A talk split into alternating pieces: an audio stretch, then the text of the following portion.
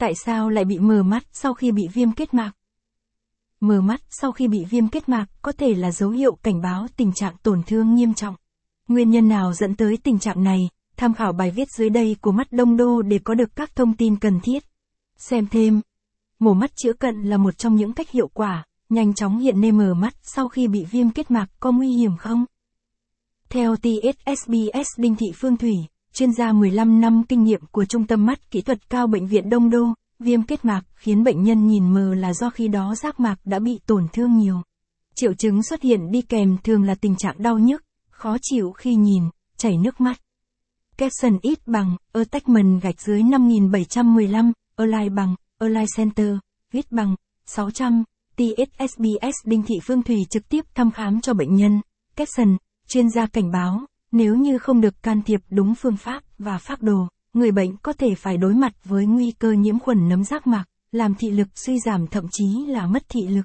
Ngoài ra, khi gặp phải tình trạng mờ mắt sau khi bị viêm kết mạc, bệnh nhân cần cảnh giác với tình trạng đau mắt đỏ do viêm mống mắt hoặc màng bồ đào cấp tính. Xem thêm. Liệu mắt cận có mổ được không? Cách mổ nào phù hợp? Tại sao lại bị mờ mắt khi bị viêm kết mạc? Nguyên nhân nào dẫn tới tình trạng mờ mắt sau khi bị viêm kết mạc cũng là một trong những thắc mắc chung của người bệnh.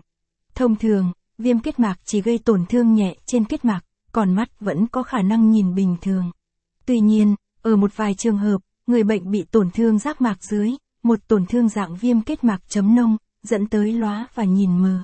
Đa phần các trường hợp nhìn mờ dạng này sẽ chỉ diễn ra vài ngày rồi sau đó tự khỏi.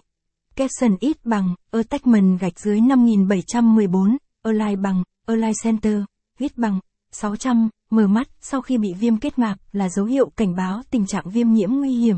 Capson, riêng các bệnh nhân gặp phải tình trạng mắt nhìn mờ kéo dài kèm theo giác mạc bị chảy xước thì chứng tỏ tình trạng viêm đã biến chứng.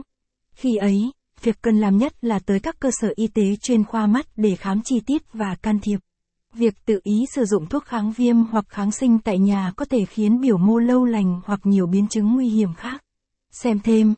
Mổ cận, loạn là như thế nào và những phương pháp mổ cận loạn phổ biến xem thêm. Mổ mắt cận.